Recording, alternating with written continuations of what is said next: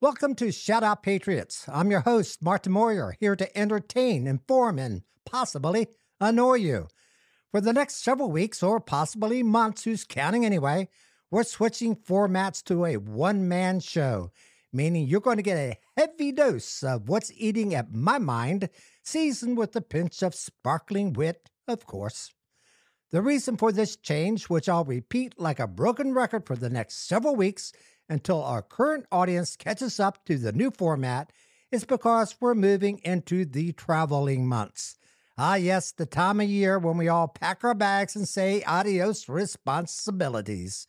I have to travel, our guests have to travel, and our fancy equipment can only go with one of us, which, you guessed it, is me, Lucky me. I get to babysit our beloved gear and show while our co hosts frolic on sunny beaches or wherever they're off to. So grab some milk duds and enjoy this and our upcoming solo editions the best you can until everyone can get back home, reclaim their headsets, and save you from my endless monologues. Here's to making the best of this situation. Well, folks, I'm going to kick things off today with something I reckon will knock your socks off.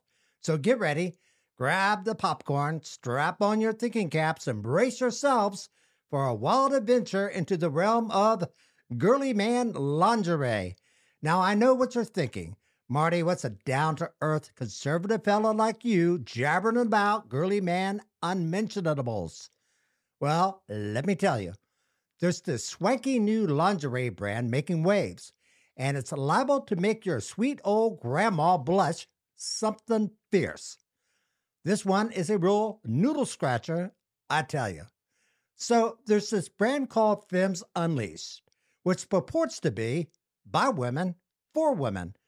But get this they've gone and featured a fellow wearing lady bras and bloomers in their latest ad campaign. I mean, for crying out loud, what self respecting woman wants to see that when she's browsing for her dainty underpinnings? Now, I'm no lingerie connoisseur, but I reckon most gals would rather see those frilly things on other women. But heck, what do I know? Maybe there's a big old untapped market for fellas in lacy underthings. Stranger things have happened, I suppose. But here's the real kicker the ad's catchphrase is empowerment starts from within. Now, correct me if I'm wrong, but I don't recall empowering women involves the mental image of their beaux sporting their bras and their panties. But perhaps I'm missing the point. Maybe this is just a gutsy, trailblazing marketing tactic aimed at giving the lingerie industry a good old shakeup. Well, who's to say? Maybe the next fashion phrase will be fellas prancing down the catwalk in stilettos and push up bras while the ladies holler, Give me some of that. Yeah, I ain't holding my breath either. I suppose we'll just have to sit tight and see if this ad campaign soars like an eagle or goes down in flames like, I don't know, Bud Light. In the meantime, you can bet your boots I'll be sticking to my trusty, tried and true tidy whities. So, our favorite transportation secretary, Pete Buttigieg, recently claimed that there are racial disparities in road fatalities because, and I quote, roads are designed and built for a reason. And what reason might that be, you ask? Well, let me tell you it's to oppress minorities. Yes, you heard me correct. Our transportation infrastructure is apparently discriminatory. Now, I'm sure we've all heard of racist people, racist institutions, and even racist policies, but come on, racist roads? I've yet to see a crosswalk with a swastika or a KKK symbol. I mean, who knew that while we were innocently cruising down the highway or taking a leisurely drive through our neighborhoods, we were unwittingly participating in a system that oppresses Black, Indigenous, and people of color. I've seen white dividing lines dividing the black pavement. Maybe that's what Buttigieg is talking about. I mean, what else could it be? There must be some sort of symbolism there. Buttigieg says we see a lot of racial disparities. Really, a lot. Anyway, he says black and brown Americans, tribal citizens, and rural residents are much more likely to lose their lives, whether it's in a car or as a pedestrian being hit by a car. Why? Because roads are racist. That's like blaming the wrong colored shoelaces for losing a marathon. In any case, it's clear that Mr. Buttigieg is paving the way, pun is absolutely intended, for a new era of infrastructure analysis. Maybe next, he'll claim that road signs with pictures on them implies that people of color can't read. We'll just have to wait and see. So off to the Windy City.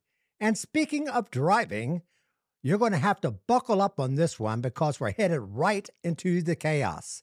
In an article from the Daily Mail, we've learned that Chicago's new mayor has condemned a recent takeover of sorts.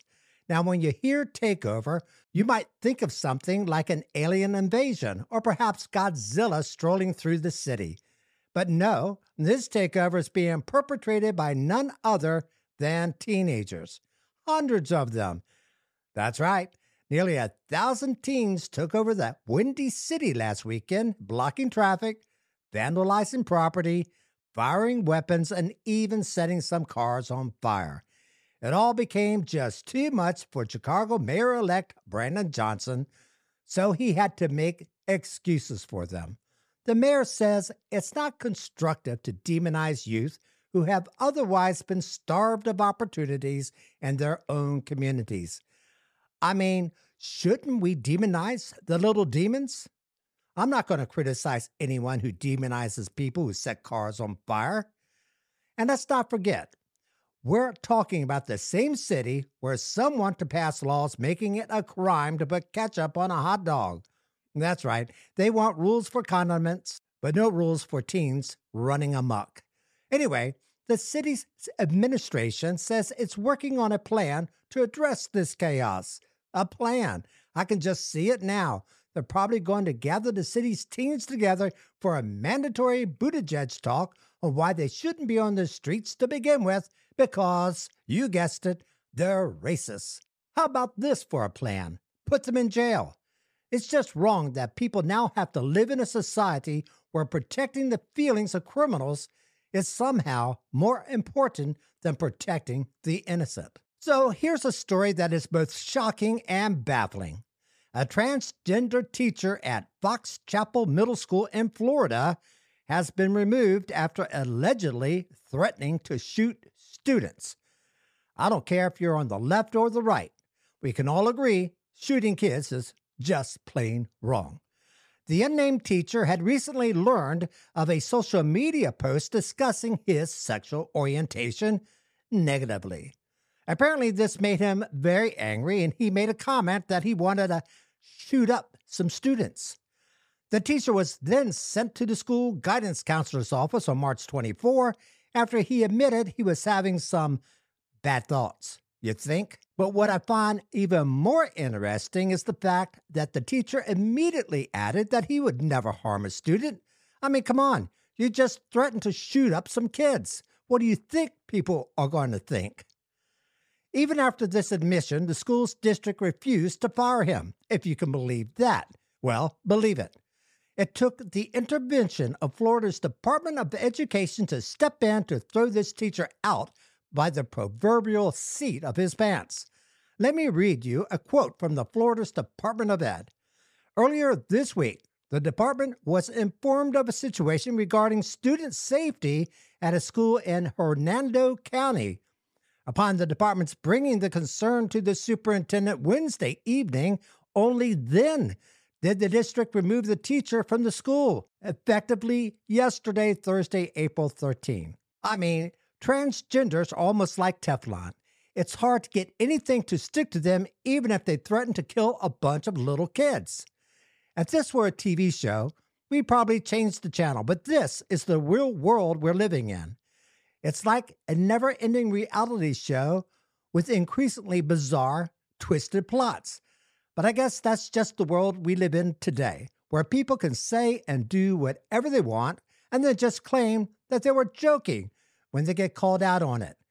It's one of those stories that can make you laugh and cry at the same time. Okay, let's dive into another world of controversy. In an article published by Fox News, we've discovered that the UN is backing legal recommendations that would allow adults to have sex with minors. The Geneva based International Commission of Jurists, along with UNAIDS and the Office of the United Nations High Commissioner for Human Rights, released a report that claims children have both the capacity and the legal right to make their own sexual decisions. No word on whether this report was drafted on Epstein Island. Here's a quote from the authors of the report, the International Commission of Jurists. Persons under 18 years of age should participate in decisions affecting them with due regard to their age, maturity, and best interests. In this context, the Commission adds, the enforcement of criminal laws should reflect the rights and the capacity of persons under 18 years of age to make decisions about engaging in consensual sexual conduct and their right to be heard in matters concerning them. That's a bunch of wordy gobbledygook to say kids should be able to decide for themselves if they want to have sex with an adult. Women's rights activist Michelle Huriahab from Melbourne, Australia, took to Twitter to express her outrage, calling the report evil and accusing it of gaslighting women everywhere. The hideous UN report, she tweeted, seeks to decriminalize sex, even between children and minors. Evil. And guess what? The report was released on International Women's Day, no less. Talk about timing, right? I mean, what is it about these Women's Day celebrations that make liberals go absolutely crazy? Hershey's comes out with a transgender chocolate bar. Bud Light comes out with a transgender on a beer can. Femmes Unleashed comes out with a biological man dressed for an ad about sexy lingerie. And then this the UN on International Women's Day publishes a report justifying kids having sex with adults.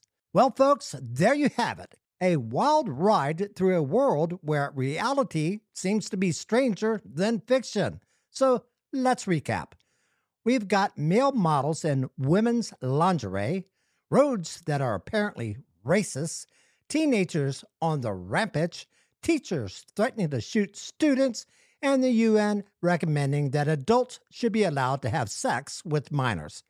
At this point, I wouldn't be surprised if the next big headline is about aliens landing on Earth and demanding to be served Sentinel flavored Bud Light while wearing girly man lingerie.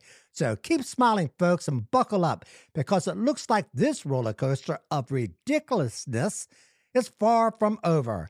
And remember, no matter how crazy things get, at least we're all in this together.